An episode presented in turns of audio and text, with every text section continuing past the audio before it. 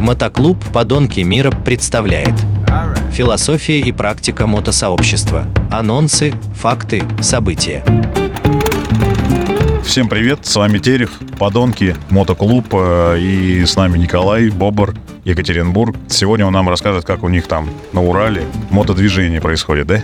Да, обязательно. Всем большой привет. Прилетел сегодня в сказочно теплую Москву. У нас было плюс 3, в Москве плюс 2. Все хорошо. На самом деле немножко погреемся у нас. Э, Что хотите узнать, друзья? Ну, а у нас обычный вопрос, ты как к мотоциклу-то вообще подошел? Ой, к мотоциклу я подошел очень давно. Во времена оголтелого социализма любимый батя купил мне мотороллер марки «Вятка» с такими яйцами сзади, ВП-150. А, Вот. И мне было тогда лет, наверное, 13 или 14. Ну и вот, собственно, с тех времен я на двухколесную технику подсел и ну, практически уже с нее не слазил с небольшими перерывами. А активно начал гонять, наверное, года с 2000-го. Понятно. Ну, какие-нибудь смешные случаи были, как первый раз обычно сел там, а, и что-то произошло, или как-то, не знаю, у тебя украли мопед, или там ты украл, что было, какие-то такие ситуации же были, наверное? Ну, и в самом начале, конечно, больше, наверное, э, мотороллер на мне ездил, чем я на нем. Соответственно, я постиг все прелести двигателя внутреннего сгорания изнутри. Загорел полностью вместе с, э, со своим мотороллером. Ну, а дальше уже, когда пришла эра пересаживаться на нормальные мотоциклы, там все пошло ровненько. И с тех пор колесим по дорогам, наматывая тысячи километров на свои колеса. Ну, а ты в какую сторону ты ездил дальше? На север, на юг, на восток, на запад? Ну, так получилось, что при дальнобойном мотоцикле, который я, наверное, впервые освоил году так в 2012. Я тебя перебью, ты там ну, у нас здесь слушатели слушают и хотят понять, вот какой дальнобойный. Про мопед-то мы поняли, про мотороллер, а дальнобойный... Дальнобойный, я имею в виду уже, когда нормально, то есть у меня был FGR, потом э, гусь, и вот на них я уже начал совершать более-менее нормальные выезды. Перебью тебя опять. А у нас в Москве люди, знаешь, в Прагу ездят на мотогонке на спортивном R1.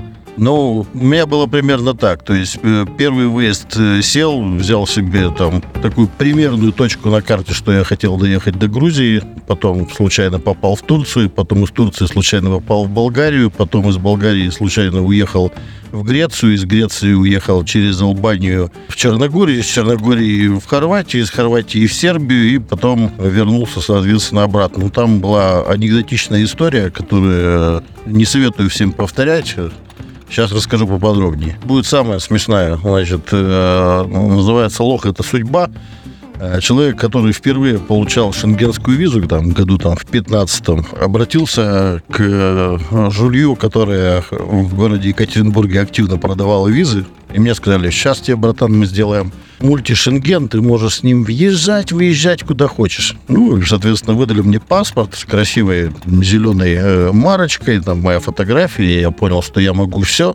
А мультишенген оказался одноразовым, то есть один въезд, один выезд. И после того, как вот на этом большом пути я заехал в славную нашу Грецию, и выехав оттуда, таможенник что-то мне сказал, что типа до свидос.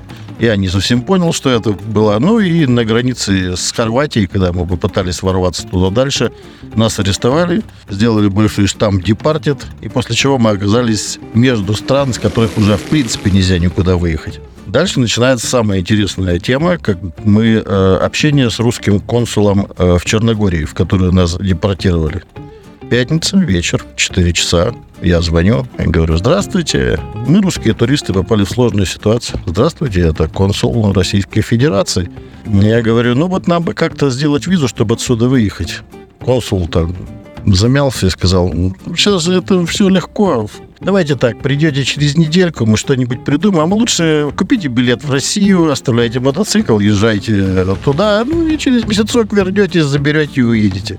А, Значит, такой ответ меня не очень устроил. И, ладно, добрые люди сказали, что есть еще консульство Болгарии а в Черногории. Через Болгарию можно выехать было обратно. Ну и, соответственно, звоню я болгарскому консулу, и сейчас вам дословно воспроизведу э, диалог консул оказалась женщина, которой респект и уважуха вообще от всех мотоциклистов, наверное.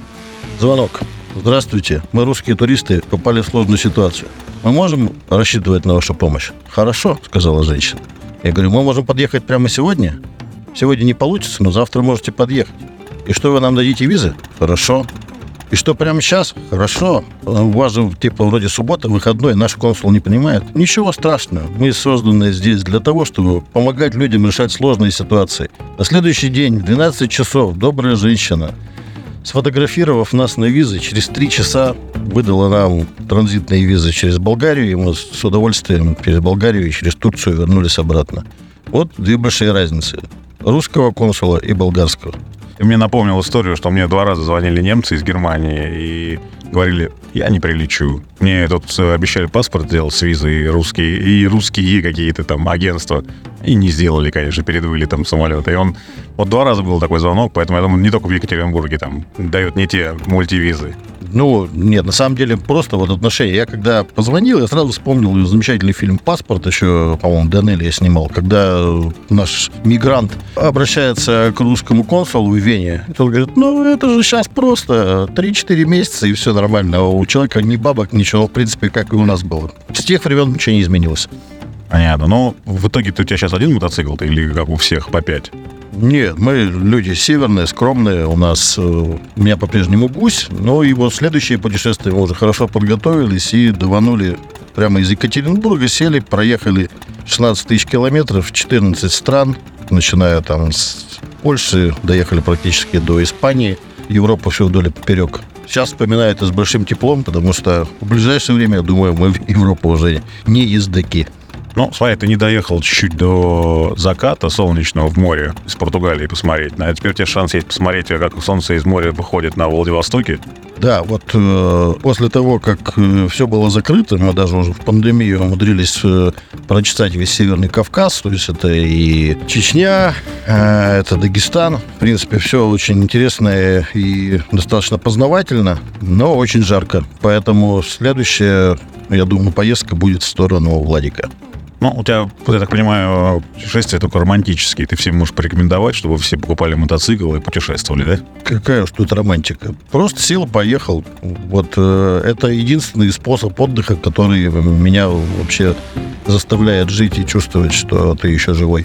Ну, такого нет, да, перед телевизором сесть с пивком, посидеть и ничего не делать. И чувствовать себя живым, настоящим человеком. Да хрен на я, я вообще дома усидеть ни минуты не могу. Ну, то есть э, зимой это тут же там куда-нибудь на снегоход умчался, в межсезонье там, я не знаю, ну, в общем, пока ездят колеса, ездишь, как только выпадает снег, садишься на снегоход, те же самые там путешествия. Это в телевизоре точно не мое. Ну, еще две темы есть. Женщины и алкоголь. Ты, у тебя были женщины на мотоцикле и алкоголь? А, у меня были и женщины, и алкоголь. Я это люблю всей душой, и первых, и вторых. И, а если вместе, то это вообще замечательно. Но не ронял женщин-то? А, один раз уронил, один раз женился. С тех пор счастлив. Понятно, понятно. Ну, в итоге всем рекомендуешь мотоцикл покупать и ездить. Да? А то просто некоторые говорят, что это опасно, и я тоже в том числе говорю все время опасно, лучше не ездить. Лучше смотреть или хотя бы в гараж пришел, посидел чуть и хватит тебе уже. А я считаю, что мотоцикл — это все-таки такая штука, ради которой стоит жить. Вот для меня лично путешествие и мотоцикл — это, вот, наверное, самое главное. Как был такой лозунг — какой-то из э, туристических компаний, который, я скажу, как звучал, все ради этих дней. Ну вот я думаю, что по такому принципу и живу. Ну, на этой позитивной ноте заканчиваем нашу коротенькую передачу. Поэтому всем пока, привет и как-то до новых встреч. Вот. Увидимся на дорогах. Мотоклуб «Подонки мира». Философия и практика мотосообщества. Анонсы, факты, события.